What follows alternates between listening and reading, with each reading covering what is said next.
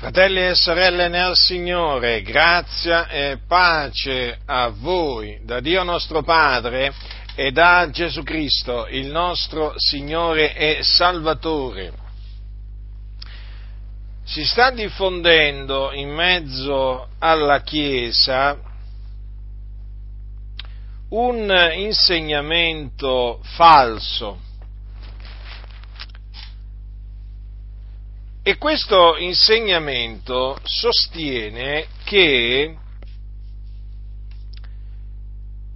noi discepoli di Cristo e quindi membri del corpo di Cristo e gli ebrei, naturalmente per ebrei intendo gli ebrei che non credono che Gesù di Nazareth è il Cristo, perché tra i discepoli di Cristo ci sono anche degli ebrei che credono che Gesù di Nazareth è il Cristo e quindi sono nostri fratelli. Questo insegnamento quindi dice che noi discepoli di Cristo e quindi Chiesa di Dio in Cristo. E gli ebrei siamo tutti figli d'Abramo, che prima si chiamava Abramo, perché poi Dio gli cambiò il nome in Abramo, che significa padre di una moltitudine di nazioni. Ora dovete considerare innanzitutto che Abramo è chiamato l'ebreo. Sì, è proprio scritto così, eh? Proprio Abramo è chiamato l'ebreo. Leggete nel libro della Genesi, al capitolo 14, versetto 13, è scritto uno degli scampati venne a dirlo ad Abramo, l'ebreo, che abitava le querci di Mamre. Ora, Abramo l'ebreo è il capostipite degli ebrei. Quindi gli ebrei o israeliti o giudei, perché poi qui dovete sempre tenere presente che sono termini che alla fine indicano sempre eh, le stesse persone, quindi gli ebrei sono discendenti, secondo la carne, di Abramo l'ebreo.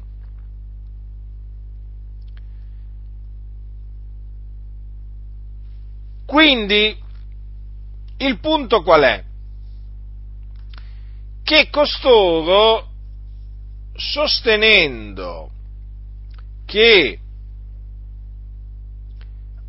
anche gli ebrei che non credono che Gesù di Nazareth e il Cristo sono figli di Abramo, dicono che la Chiesa fa bene ad allearsi con gli ebrei o comunque a camminare assieme agli ebrei. D'altronde dicono abbiamo diverse cose in comune con gli ebrei, abbiamo per esempio le scritture, quelle che vanno naturalmente dalla Genesi a Malachia, perché sono queste le scritture che gli ebrei riconoscono come sacre, gli scritti che vanno da Matteo all'Apocalisse, gli ebrei non li riconoscono come sacri, non li riconoscono come parola di Dio. Quindi loro dicono abbiamo quello che noi chiamiamo il Vecchio Testamento, poi dobbiamo considerare anche che Gesù era ebreo, e naturalmente anche questo è innegabile, Gesù, eh, secondo la carne, discendeva da Davide. Infatti è chiamato figlio di Davide, infatti lui viene dalla famiglia e casa di Davide. No? Giuseppe, il padre putativo, era della famiglia cassa di Davide. Allora, facendo questi ragionamenti, eh, costoro dicono, beh, in fondo, in fondo, anche gli ebrei sono nostri fratelli. C'è chi li chiama fratelli maggiori, peraltro, e dunque perché, diciamo, stare divisi? Perché farci la guerra? Farci la guerra con le parole, eh, naturalmente, non che noi ci mettiamo a fare guerre carnali con gli ebrei o chi che sia. Ma perché farci la guerra?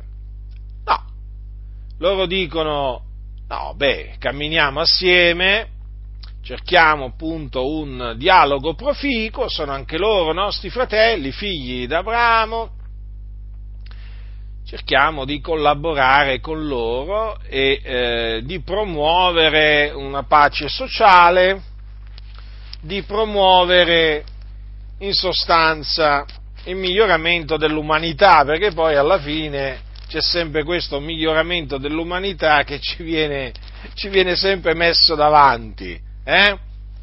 il miglioramento dell'umanità. Ora, quando, quando sentite questa espressione, dovete tenere presente che dietro c'è la massoneria, in questo caso la massoneria ebraica, potente massoneria ebraica, che non è altro che una potente associazione segreta che eh, sta promuovendo, come qualsiasi altra massoneria, la distruzione del cristianesimo o della Chiesa. E questa distruzione la sta eh, procacciando spingendo le chiese a mettersi con gli ebrei, a diventare eh, diciamo, degli, una sorta di sponsor dello Stato di Israele, quindi degli ebrei, della tradizione ebraica, insomma, di tutto quello che concerne eh, gli ebrei.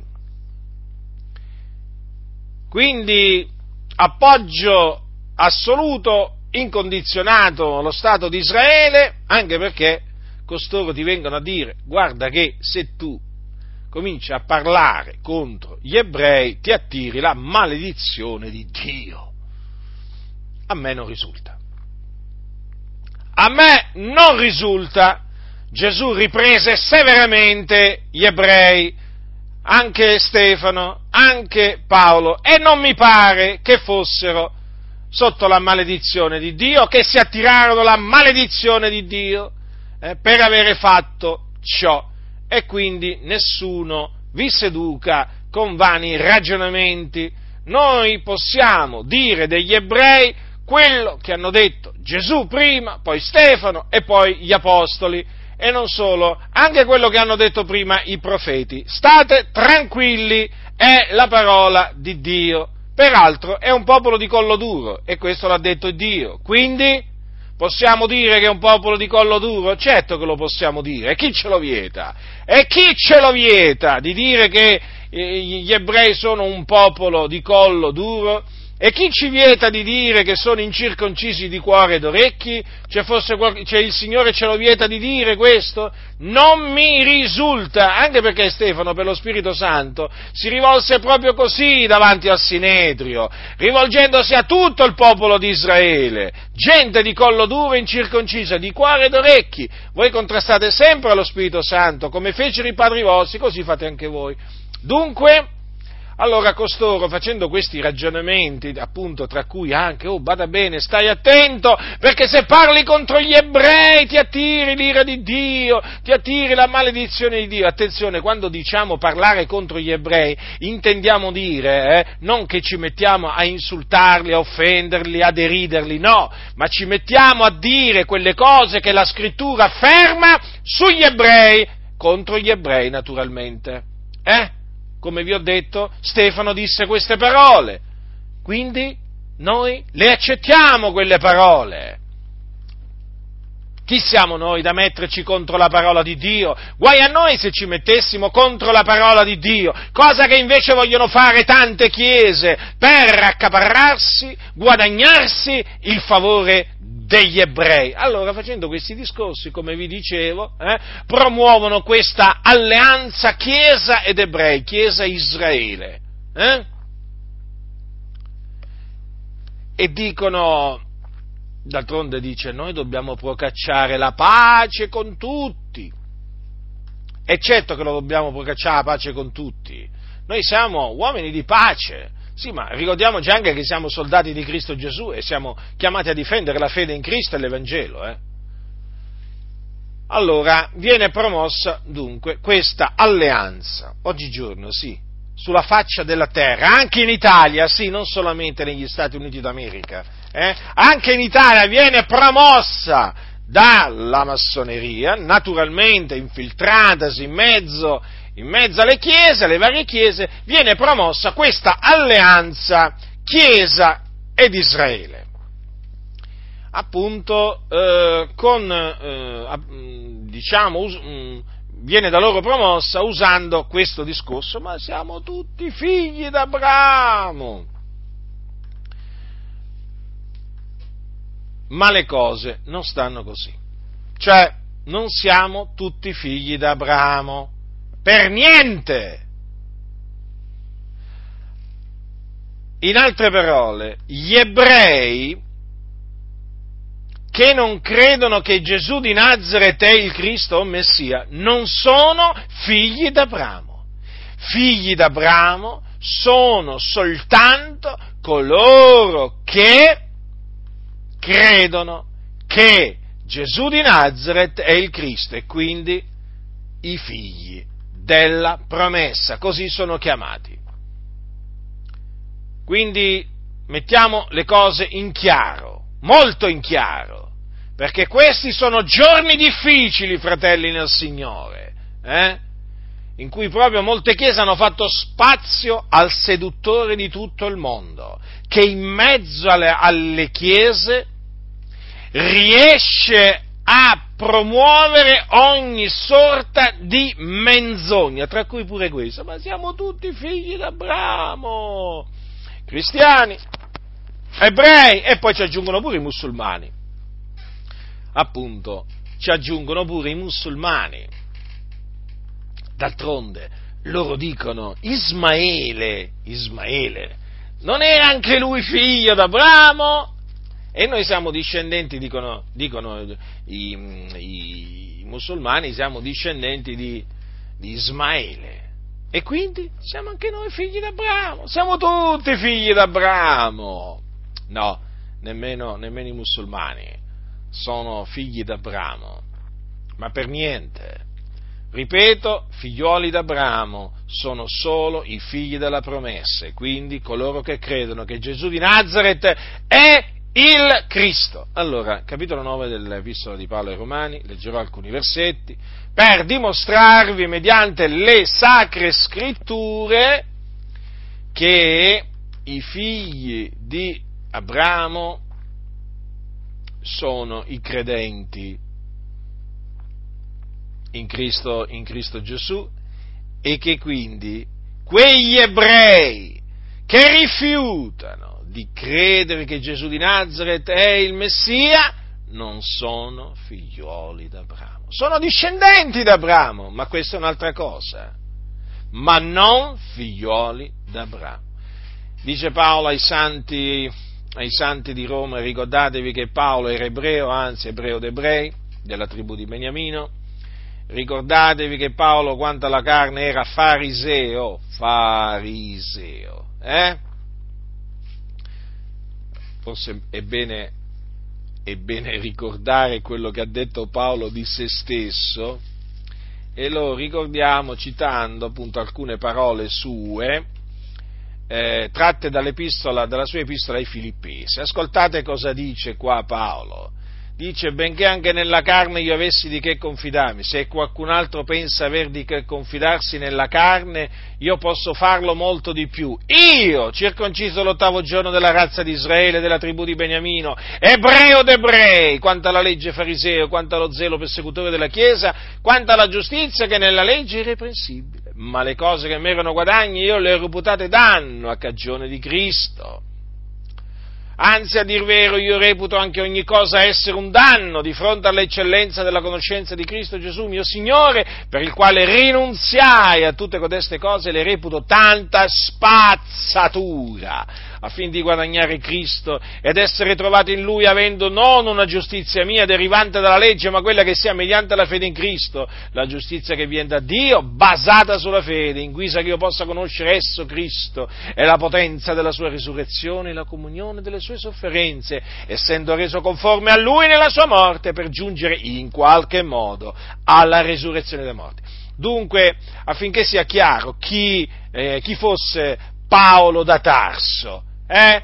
cioè colui che ha scritto queste parole ai Romani che mi sto eh, accingendo a leggere, eh? era della tribù di Beniamino, ebreo d'ebrei, era della razza di Israele, circonciso l'ottavo giorno, sì, perché la circoncisione in Israele va, secondo il precetto, il comandamento di Dio, va fatta l'ottavo, l'ottavo giorno, eh? anche quando cade di sabato l'ottavo giorno. Eh, era un fariseo, eh sì, quanto alla legge, poi quanto allo zelo persecutore della Chiesa, quanto alla giustizia che è nella legge era irreprensibile, però cosa ha detto Paolo? Le cose che mi erano guadagno le ho reputate danno a cagione di Cristo. Comunque lui poteva dire, no? eh, benché anche nella carne io avessi di che confidarmi, capito? L'Apostolo Paolo avrebbe potuto pure confidarsi nella carne, no? gloriarsi nella carne, ma non lo faceva, lui si gloriava nel Signore. Eh? Anzi, avete visto cosa ha detto? Reputo, dice, oh, dice, eh, dice le cose che mi erano guadagni, e quelle cose eh, lui, naturalmente per lui erano guadagni prima, io ce le ho reputate danno a cagione di Cristo, anzi a dir vero reputo anche ogni cosa essere un danno di fronte all'eccellenza della conoscenza di Cristo Gesù, quindi un danno, considerate un po' voi. Ma questo naturalmente per fare capire eh, quanto alla carne chi era Paolo da, eh, da Tarso. Allora Paolo dice queste parole, mh, mm, leggerò alcune parole tratte dal capitolo 9 della sua epistola ai Romani.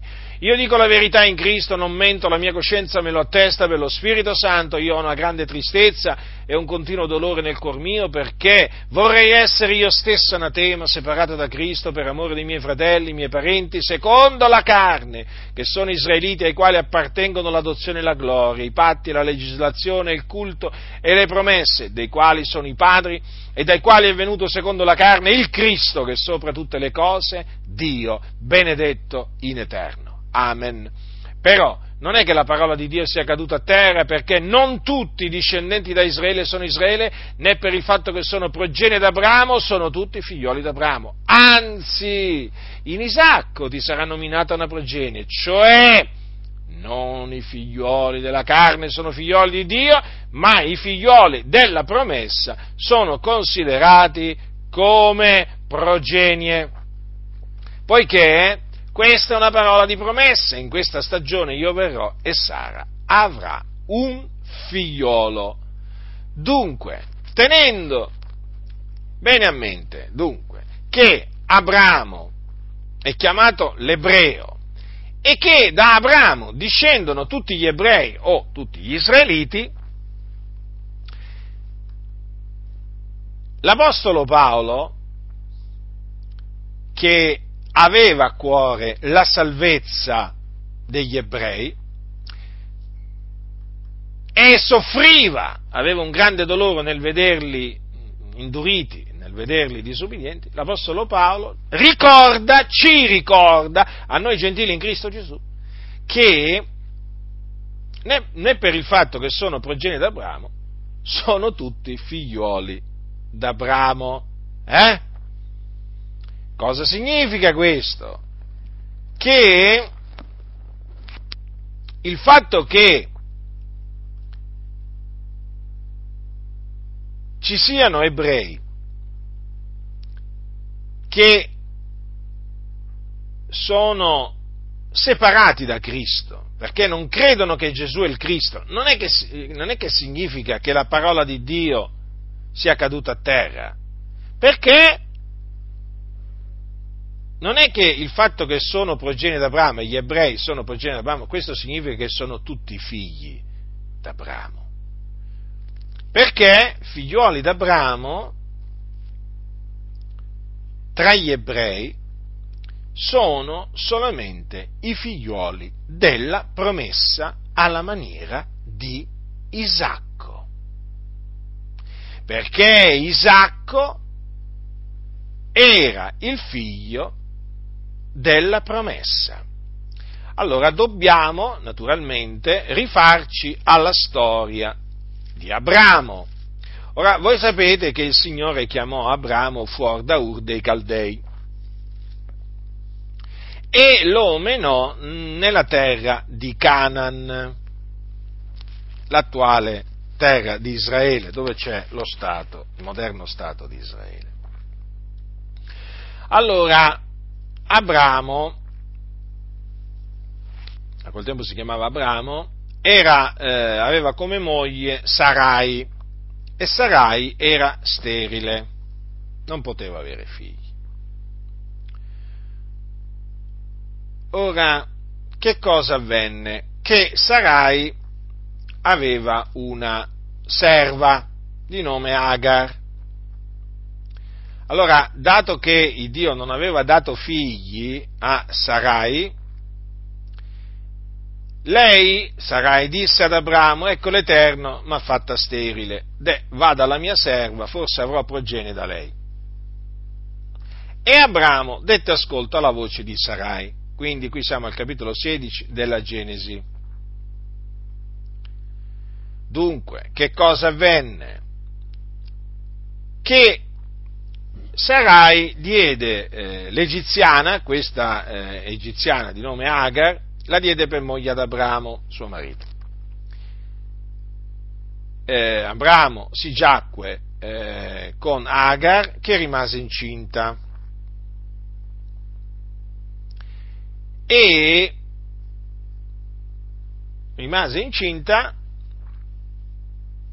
e poi partorì. Partorì un figlio ad Abramo e Abramo, al figlio che Agar gli aveva partorito, pose nome Ismaele. Tenete presente che Abramo aveva 86 anni quando Agar gli partorì Ismaele. Ma non era questo il figlio della promessa, o meglio, non era questo il figlio nella, nel quale gli sarebbe stata nominata una progenie ad Abramo. No, perché il figlio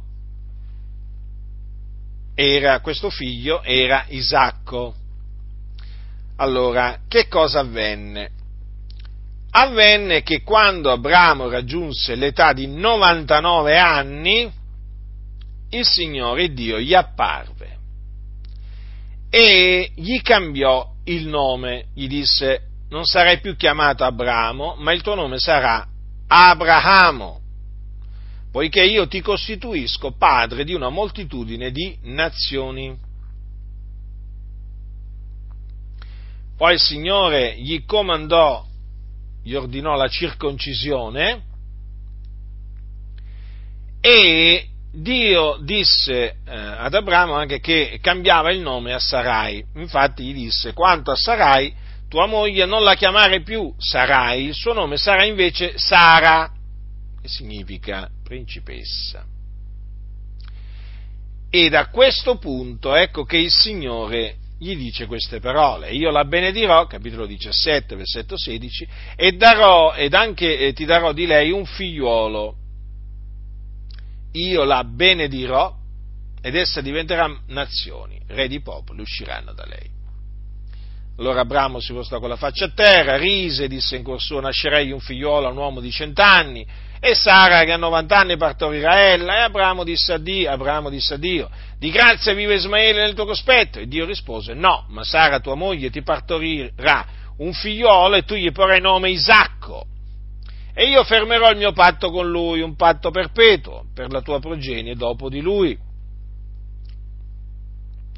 Quanto a Ismaele io t'ho esaudito, ecco io l'ho benedetto e farò che moltiplichi e s'accresca grandissimamente, egli genererà dodici principi e io farò di lui una grande nazione, ma fermerò il mio patto con Isacco che Sara ti partorirà in questo tempo.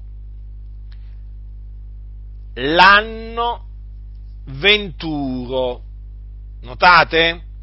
Il Signore dunque predisse che Sara, benché vecchia, avrebbe partorito un figlio ad Abramo, al quale Abramo avrebbe messo il nome di Isacco e Dio avrebbe fermato il suo patto con Isacco, che Sara gli avrebbe partorito in quel tempo l'anno dopo, eh? l'anno dopo.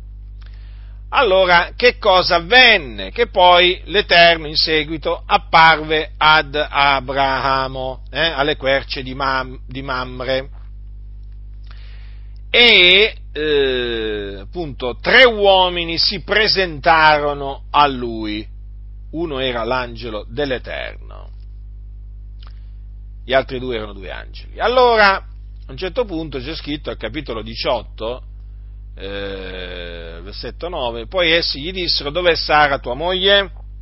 Ed egli rispose, è là nella tenda, e l'altro, tornerò certamente da te fra un anno, ed ecco Sara tua moglie avrà un figliuolo. E Sara ascoltava l'ingresso della tenda che era dietro a lui. Ora Abramo e Sara erano vecchi, ben avanti negli anni, e Sara non aveva più i corsi ordinari delle donne. Sara rise dentro di sé dicendo, vecchia come sono, avrei io tali piaceri? E anche il mio Signore è vecchio. E l'Eterno disse ad Abramo, perché mai ha riso Sara dicendo, partorirei io per davvero vecchia come sono? Va egli cosa che sia troppo difficile per l'Eterno? Al tempo fissato, fra un anno tornerò e Sara avrà un figliuolo. Allora Sara negò dicendo, non ho riso perché ebbe paura, ma egli disse, invece hai riso. Dio vede tutto, fratelli nel Signore, Dio ascolta tutto. Eh? Allora, vedete che eh, c'è una promessa qua che poi l'Apostolo Paolo cita ai Romani, no? In questa stagione, io, Paolo la cita così, io in questa stagione io verrò e Sara avrà un figliuolo. E qui eh, invece troviamo scritto, tornerò certamente da te fra un anno ed ecco Sara, tua moglie, avrà un figliuolo. O anche più avanti, al tempo fissato fra un anno tornerò e Sara avrà un figliolo. Allora, questa è una parola di promessa, per cui dopo il Signore visitò Sara che partorì Isacco. Allora, Isacco nacque in virtù di una promessa.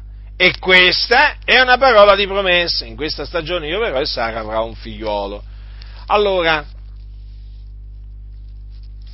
Ismaele, figlio di Agar, dell'Egiziana, non nacque in virtù di una promessa, quindi c'è una netta differenza tra Ismaele nato prima e poi Isacco nato dopo.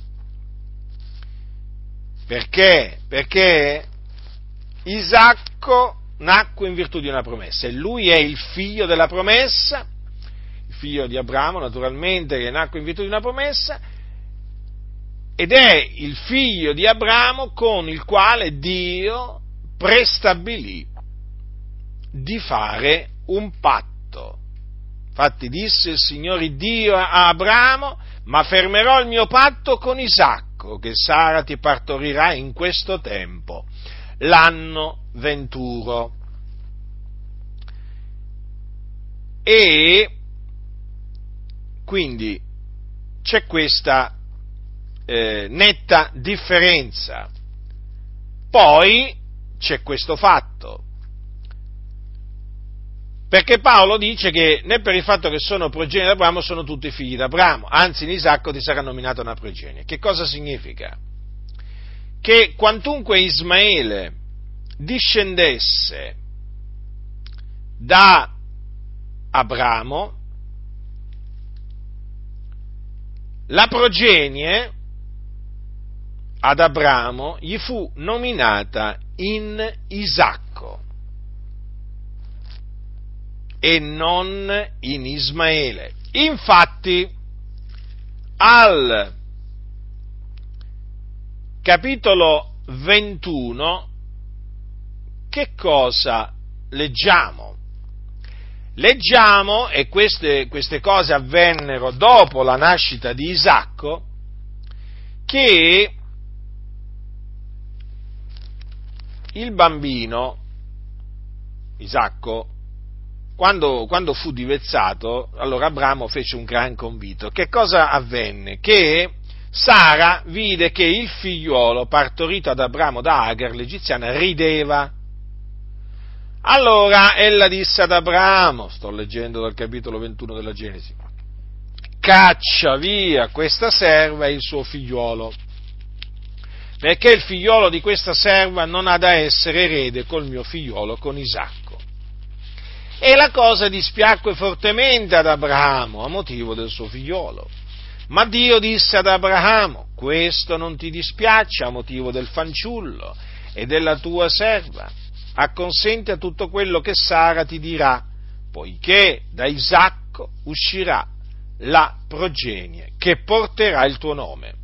Ma anche del figliolo di questa serva io farò una nazione perché è tua progenie. Ora notate, la progenie che avrebbe portato il nome di Abramo è, sarebbe venuta da Isacco eh? e non da Ismaele. E di fatti, e di fatti, da Isacco poi verrà, ehm, verrà eh, Israele, no? Giacobbe che poi a cui il Signore poi cambiò il nome in Israele. E poi da Israele vennero i dodici patriarchi, eh, praticamente, le dodici tribù di, di Israele. Allora notate dunque quello che Dio disse ad Abramo. Eh? In Isacco ti sarà nominata una progenie. Dunque questo che cosa significa? che benché Ismaele e Isacco eh, furono generati da Abramo, il eh, figliuolo della promessa era Isacco e non Ismaele, il figliolo di Abramo con il quale Dio aveva prestabilito di fare un patto era eh, Isacco e non Ismaele, il figlio di Abramo nel quale gli sarebbe stata eh, nominata una progenie era Isacco e non Ismaele. E l'Apostolo Paolo prende proprio, eh, diciamo, questo, questo fatto per spiegare che tra gli ebrei solamente eh, i figliuoli della promessa sono considerati come progenie, ossia che i figliuoli di Dio non sono i figliuoli eh, della carne, perché i figlioli di Dio sono coloro che sono nati da Dio, non da carne. Dunque, notate bene, fratelli, perché questo discorso è di fondamentale importanza, capirlo e trasmetterlo in questi tempi così difficili, perché qui ci vogliono fare passare eh, tutti gli ebrei come figlioli d'Abramo, quando non è assolutamente vero. Perché figlioli d'Abramo tra gli ebrei sono solo coloro che credono che Gesù di Nazareth è il Cristo e quindi che sono nati da Dio e quindi costoro sono nostri fratelli eh, perché sono figlioli di Dio. A proposito di questo fatto vi ricordo Abramo appunto di chi è padre. Lo dice l'Apostolo perché appunto il suo nome, no? Abramo significa padre di una moltitudine di nazioni. D'altronde fu Dio a, costituirlo padre di molte nazioni.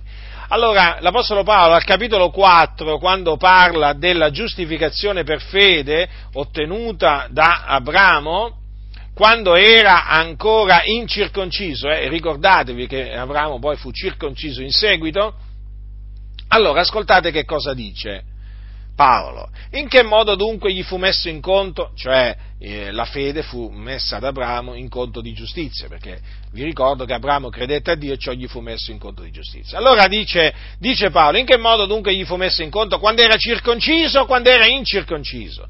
Non quando era circonciso, ma quando era incirconciso. Poi ricevette il segno della circoncisione, qual suggello della giustizia ottenuta per la fede che aveva quando era incirconciso, affinché fosse il padre di tutti quelli che credono essendo incirconcisi, onde anche a loro sia messo in conto la giustizia, e il padre dei circoncisi di quelli cioè che non solo sono circoncisi, ma seguono anche le orme della fede del nostro padre Abramo quando era ancora incirconciso.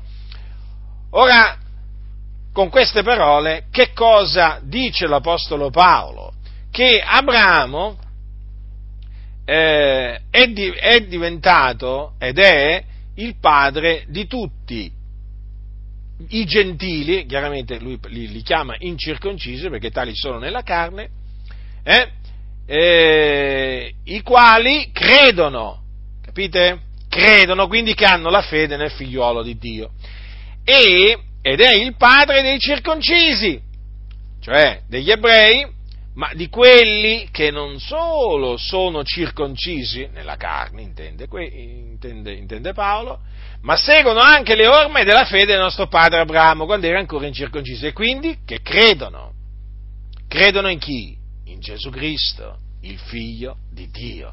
Difatti Paolo dice ai santi della Galazia queste parole.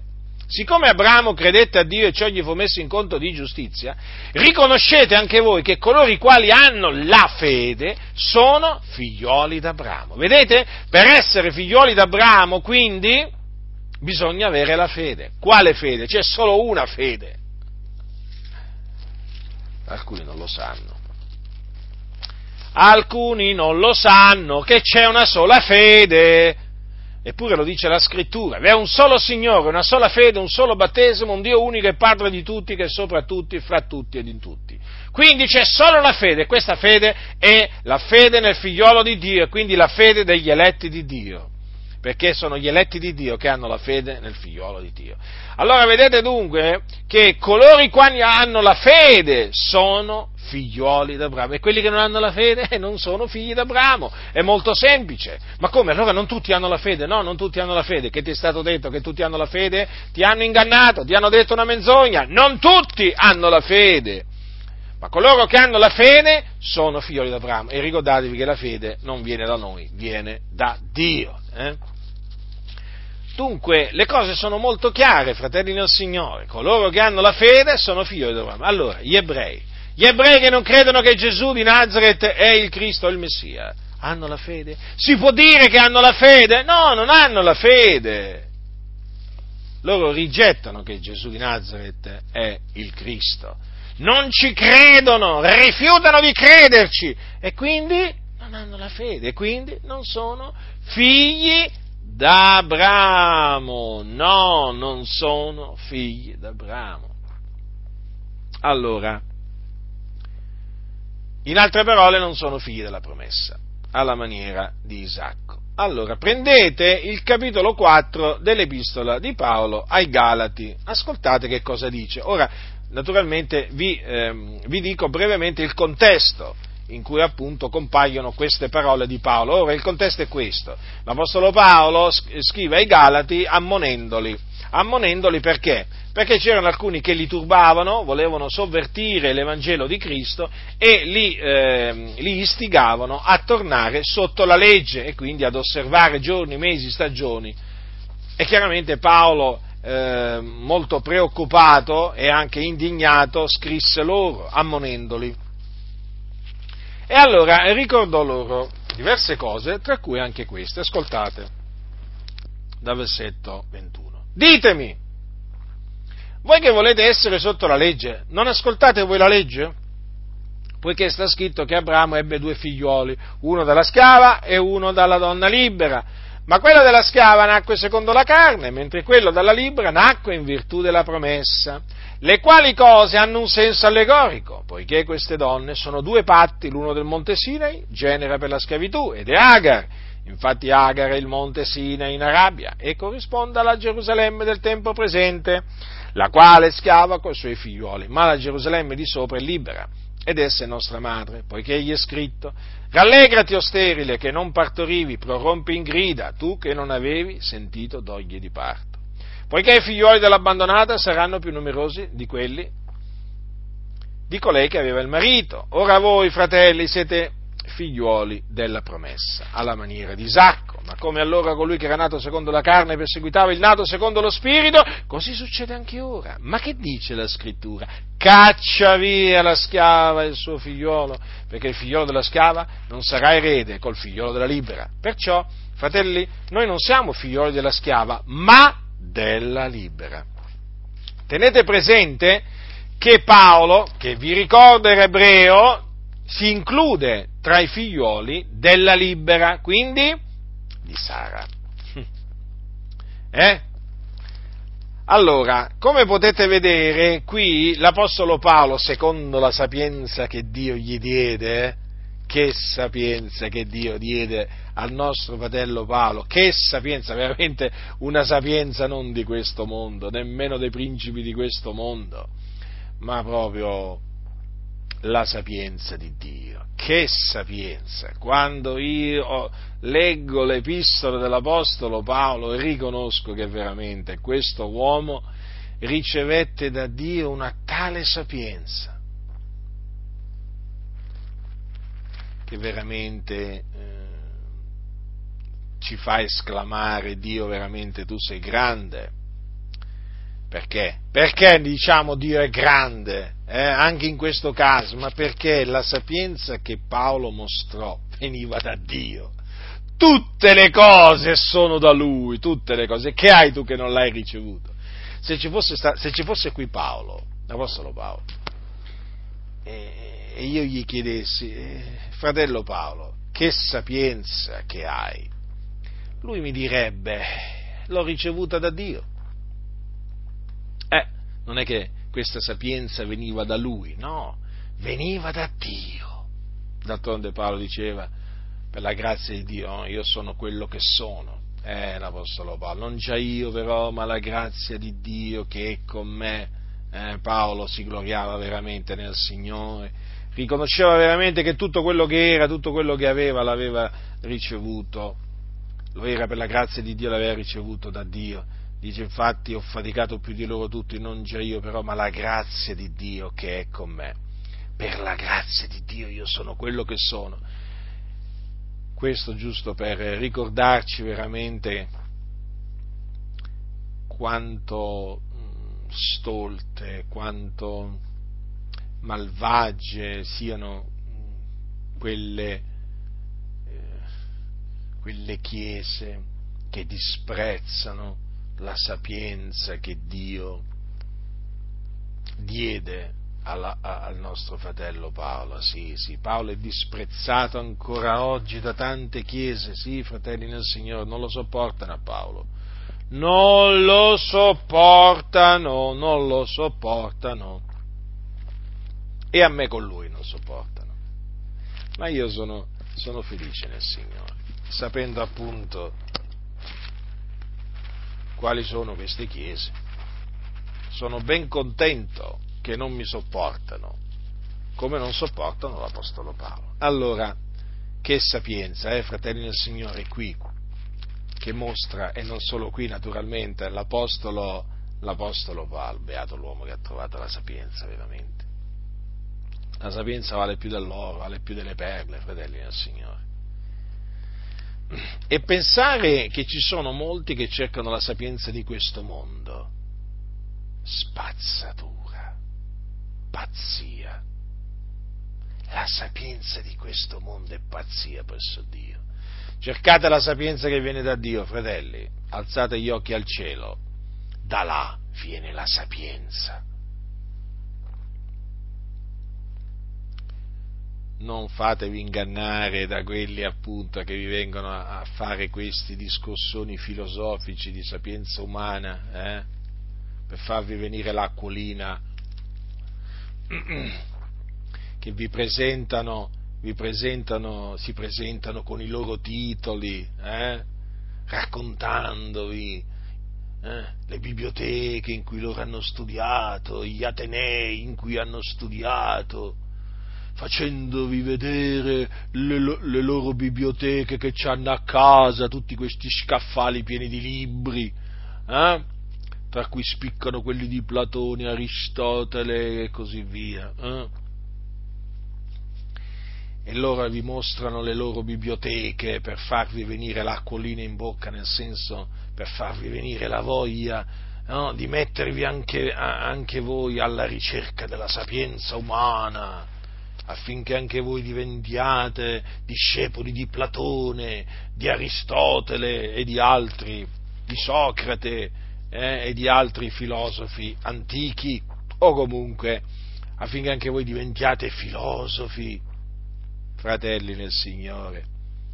Questa gente è vuota, questa gente non ha nulla, questa gente è miserabile, questa gente non vale niente. Questi sono savi secondo la carne, non hanno la sapienza di Dio. Non mettetevi al loro seguito, non dategli ascolto, teneteli alla larga, ammoniteli, riprendeteli.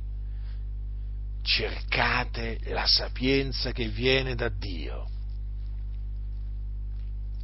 dovete ambire ad avere la sapienza che aveva Paolo. Ecco, a cosa dovete ambire? Ecco, alla sapienza che aveva Paolo, non a quella che aveva Platone o Aristotele o Socrate. No, no, fratelli del Signore, alla sapienza che aveva Paolo. Altro che sapienza di questo mondo. Pazzia quella, la sapienza di questo mondo è pazzia presso Dio ho letto libri di filosofi che ti fanno venire veramente l'emicrania, ti fanno venire il mal di testa. Ma che mal di testa che ti fanno venire! D'altronde, quando si studia, eh, bisogna pure eh, talvolta studiare pure libri di filosofi, naturalmente lo faccio sempre con l'obiettivo di confutarli. Eh?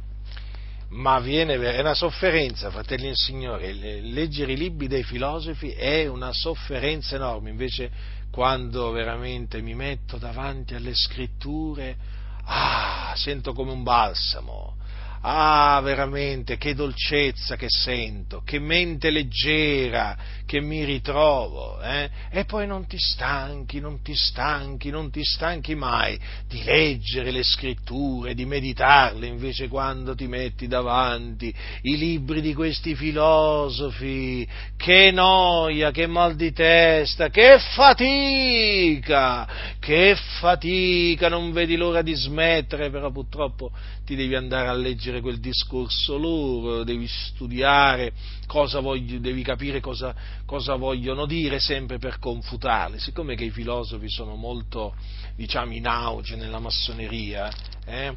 quando voi confutate i filosofi, ricordate, confutate la massoneria, perché come, come, ha, detto masso, come, come ha, detto un massone, la massoneria è la filosofia, quindi voi dovete sapere che quando confutate la filosofia, quando smascherate la filosofia, che poi è la sapienza di questo mondo, eh, state smascherando la massoneria o comunque una parte, una parte della massoneria. Vedete un po' voi, oh? per parlare di massoneria, ecco, eh, cioè, già Già il fatto che la massoneria si, si, autodefinisce la filosofia, già questo vi fa capire quanto sia veramente contraria alla sapienza di Dio e quindi a Dio. Perché quelli che rigettano la sapienza di Dio, poi rigettano Dio, eh? Allora, l'Apostolo Paolo qui usa, fa l'esempio di, ehm, di Agar e di Sara allora, eh, Agar è chiamata la schiava, la schiava mentre eh, Sara è chiamata la donna libera.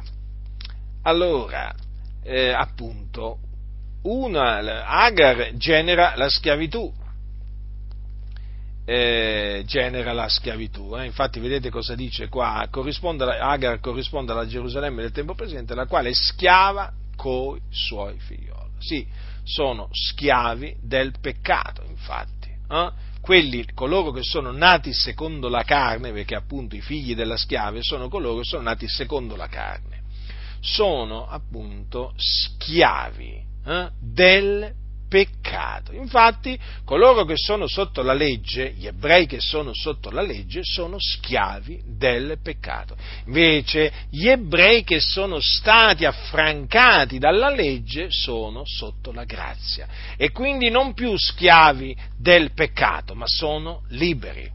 Capite? Sono figlioli della libera, come lo era l'Apostolo Paolo e anche naturalmente gli altri apostoli.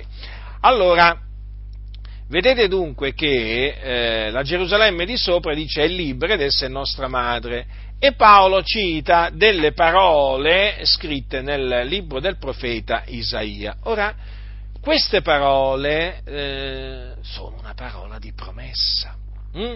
I figlioli dell'abbandonata saranno più numerosi di quelli di colei che aveva il marito. Cioè il Signore già ehm, eh, preannunziò, preannunziò appunto eh, la nostra nuova nascita. In questa maniera, sì sì, perché noi siamo eh, figlioli della Gerusalemme di sopra, eh, che è libera. È nostra madre, dice qua la, la Sacra Scrittura. E il Signore fece questa promessa alla Gerusalemme di sopra. Rallegrati, o sterile che non partorivi, prorompi in grida, tu che non avevi sentito doglie di parto, poiché i figlioli dell'abbandonata saranno più numerosi di quelli di colei che aveva il marito. Vedete dunque, qua sono stati promessi da Dio dei figlioli alla Gerusalemme di sopra che è libera. Questi sono i figlioli della promessa siamo noi, fratelli del Signore. Naturalmente, eh, non solo noi gentili in Cristo Gesù, ma anche tutti quegli ebrei che sono in Cristo, che, ha, che credono che Gesù di Nazareth è il Cristo. Chiaramente, siccome che sto qui parlando naturalmente in particolare degli ebrei, ecco che gli ebrei dunque che credono che Gesù di Nazareth è il Cristo sono figlioli della promessa alla maniera di Isacco. Vedete? Mm. E eh, dice Paolo, dice Paolo una, cosa, una, cosa, molto importante, che come allora colui che era nato secondo la carne perseguitava il nato secondo lo spirito, quindi qui sta parlando di Ismaele che perseguitava eh, Isacco, così succede anche ora. Mm?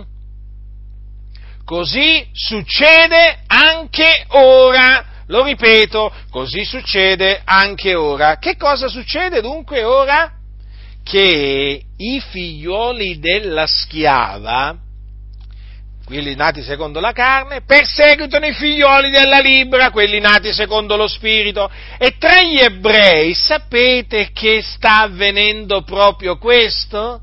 Sì, sì, I figlioli della schiava, cioè gli ebrei che sono sotto la schiavitù del peccato, sotto la legge, fate voi, stanno perseguitando i figliuoli della libera, cioè quegli ebrei che sono nati secondo lo Spirito, che sono nati da Dio, perché credono che Gesù di Nazareth è il Cristo o il Messia. Sì, succede anche ora ed è una cosa che succede della quale molti cristiani non vogliono parlare, alcuni proprio la ignorano questa cosa, altri la sanno ma non ne vogliono parlare. Sì, fratelli, sta succedendo ancora oggi come ai giorni dell'Apostolo Paolo che gli ebrei disubbidienti, gli ebrei increduli perseguitano gli ebrei credenti e per rendervi conto di questo eh, basta, consider- basta, che consideriate quello che sta accadendo in Israele, sì, nella terra di Israele. Gerusalemme, prendete, eh, prendete la Galilea, Nazareth, prendete, allora, dove ci sono, dove ci sono eh, figlioli della libera, eh, voi dovete sapere che, ci, eh, quindi ebrei figlioli della libera, dovete sapere che gli ebrei figlioli della schiava perseguitano i figlioli della, della libera. Sì, sì, fratelli, succede anche ora quello che succedeva già, voglio dire, ai tempi di Abramo e poi naturalmente ai tempi dell'apostolo, dell'apostolo Paolo. Certo, proprio così, certo, i peccatori perseguitano i giusti, perché i figlioli della schiava non sono altro che dei peccatori, schiavi del peccato sulla via della perdizione. E i figlioli della libera non sono altro che i giusti, coloro che sono stati giustificati mediante la loro fede nel Signore Gesù Cristo. E già, la giustificazione è soltanto mediante la fede nel Signore Gesù Cristo e non per le opere della legge, perché per le opere della legge nessuna carne sarà giustificata. Ma che dice la scrittura? Caccia via la schiava e il suo figliolo. Eh? Parole che disse Sara no? ad Abramo, però qui vengono attribuite alla scrittura. Caccia via la scava del suo figliolo perché il figliolo della scava non sarà erede col figliolo della libera. Già, proprio così.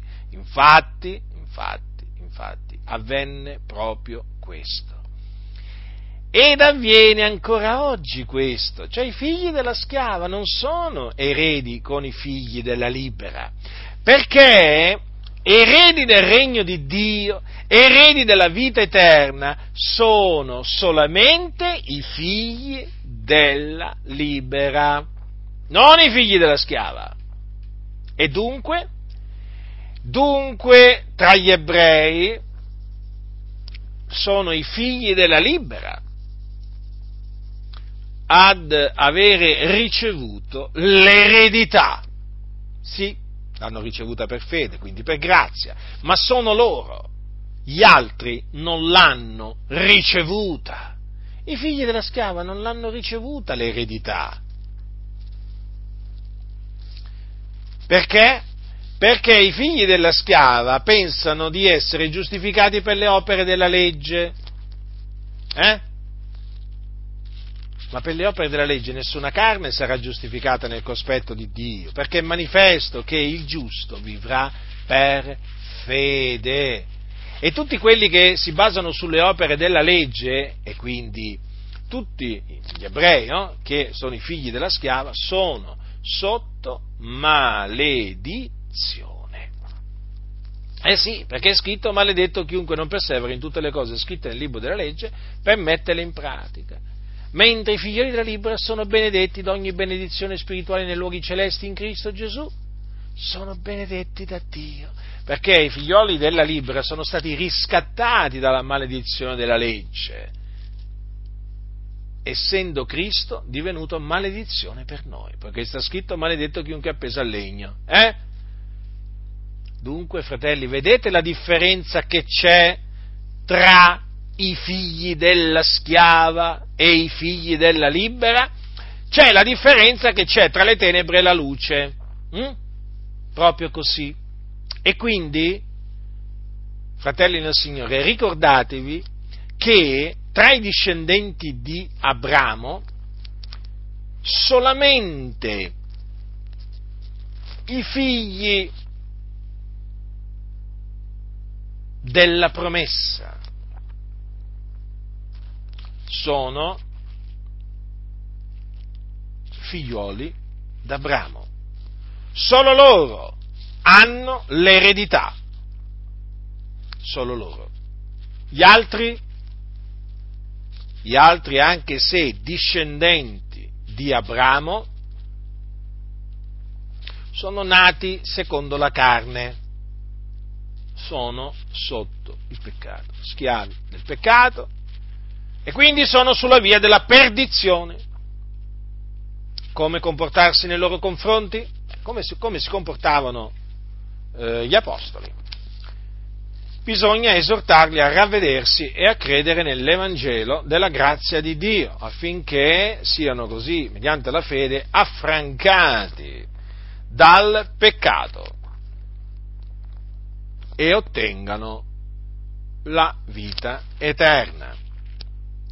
Bisogna in altre parole predicare agli ebrei la parola della croce, Cristo è Lui crocifisso, sapienza di Dio, potenza di Dio. E bisogna dire loro con ogni franchezza che Gesù di Nazareth è il Cristo o Messia, che è morto per i nostri peccati secondo le scritture, che fu seppellito, che il terzo giorno risuscitò dai morti secondo le scritture e che dopo essere risuscitato apparve ai suoi discepoli.